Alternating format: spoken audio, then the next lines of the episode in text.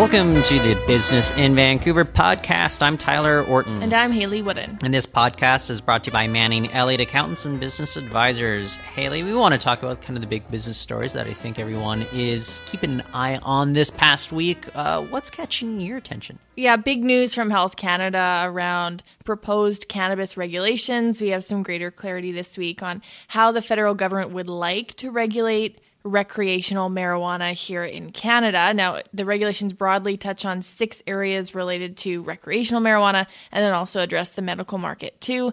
We had Deepak Anand, the former executive director of the Canadian National Medical Marijuana Association. He's now with Cannabis Compliance. He joined our radio show to talk sort of what he thought was significant from this announcement. And one of the big pieces, of course, relates to packaging, but the other is opening the door to have craft cannabis producers or micro producers. So it's not just going to be big conglomerate corporations in the market. The government will allow, you know, having a craft producer, which is interesting when you think about what this business landscape is going to look like. Yeah, I, think so much of this industry is going to be very analogous to what we're seeing with, say, the the beer industry mm-hmm. in Canada recently, and uh, we've kind of seen shades of that. I think we talked about this earlier with a lot of acquisitions by the big giants of these smaller. I don't know. I guess you could call them craft cannabis producers at yeah. this point.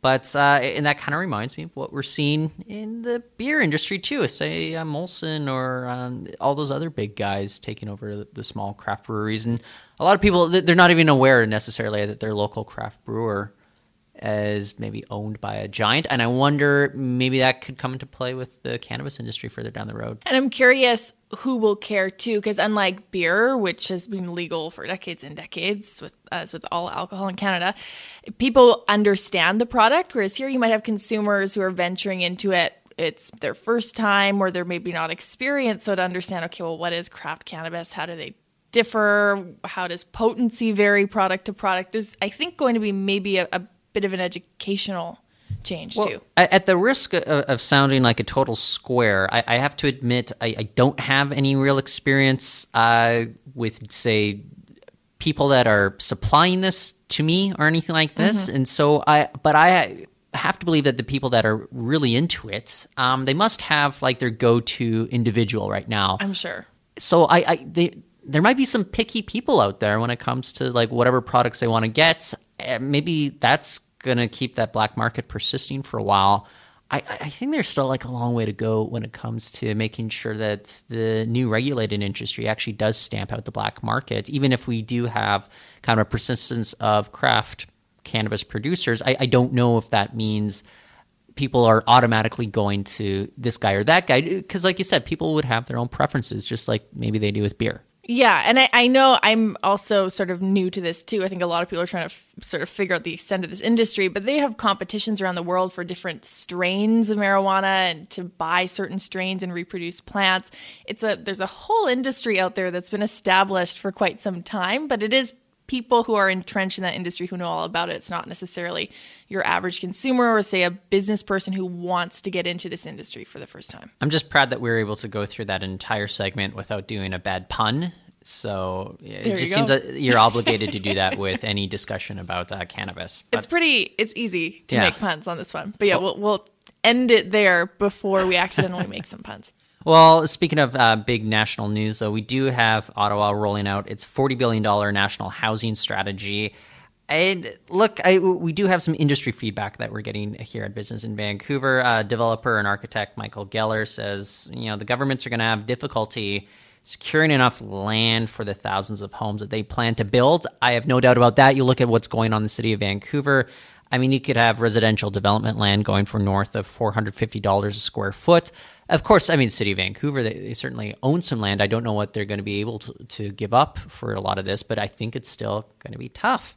Uh, David Goodman from HQ uh, HQ Commercial, I mean, he's one of the city's top rental building sales agents. He's saying that the rental rates recommended here, uh, they're quote unquote fantasy, not nearly high enough, and it's going to take some serious government subsidies to make it all work. So I, I am curious.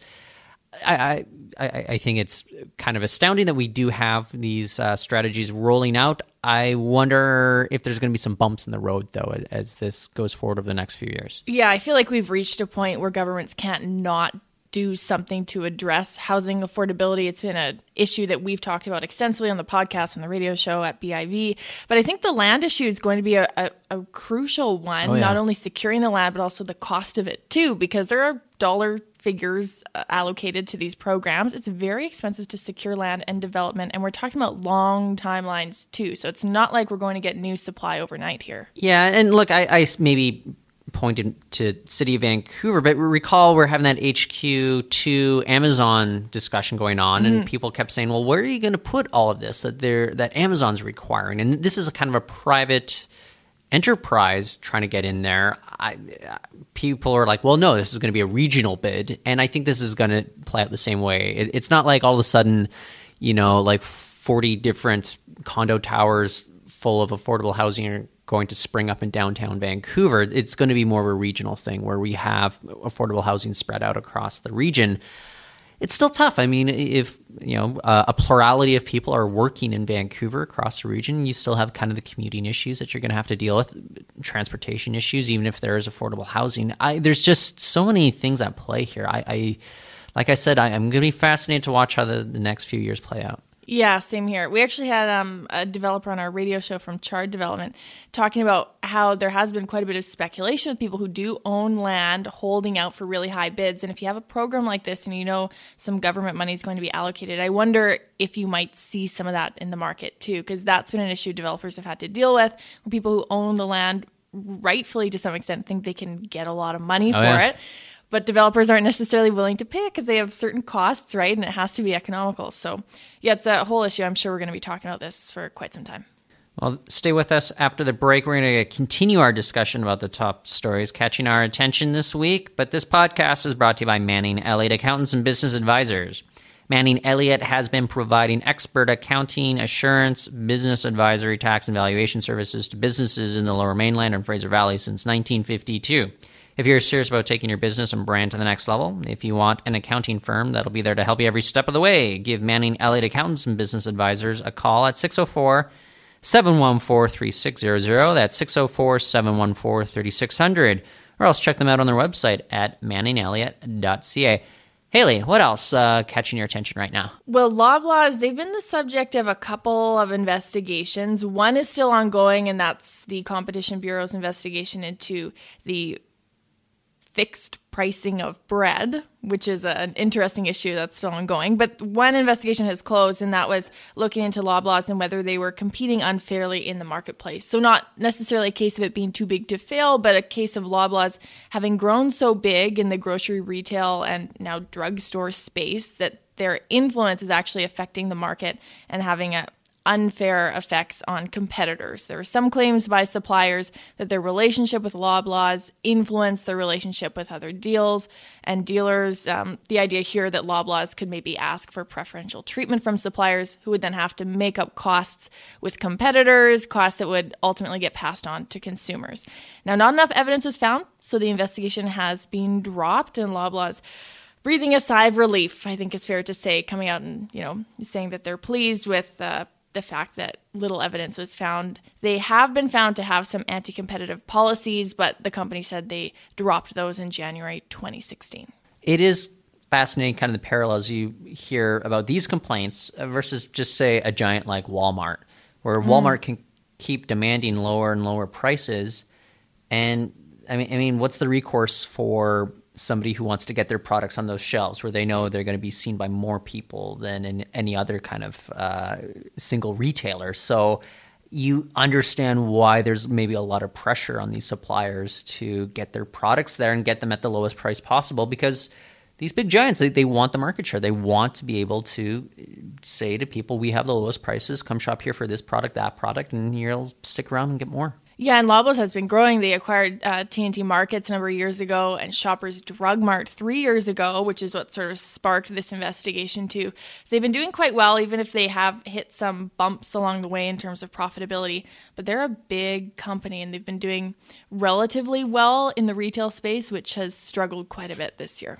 Okay. Well, for me, I, I, always like to keep my ear to the ground with what's going on in the tech community here in Vancouver. We always hear about like uh, big growth going on.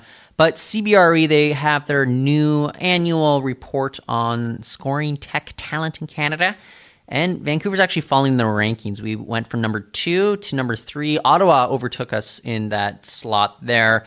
So I, th- there is a little bit of good news in this report. It, it's not all bad news. Um, th- they're pointing out the fact that despite the high cost of living in this area, the cost of employment is actually really low. You can get very well educated people here, and you would actually be paying them like less than you would in San Francisco. I think everybody kind of knows that, but they actually broke down the salaries just under seventy or just over seventy nine thousand dollars average salary here.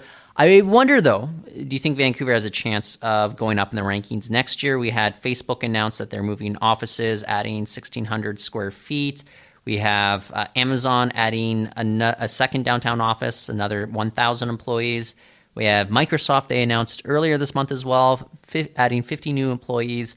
I think if this is all about scoring how attractive a city is to companies if they want to set up shop in Canada, eh, Vancouver's not doing too shabby as far as 2017 goes, and these were the 2016 rankings that were just released uh, this week. Yeah, we're still, you know, in the, the top quartile or top whatever quartile it is. We're, we're doing fairly well. But I, that comment about employment it's a bit of a double-edged sword because yes from an employer perspective you can get access to cheaper but really qualified quality talent.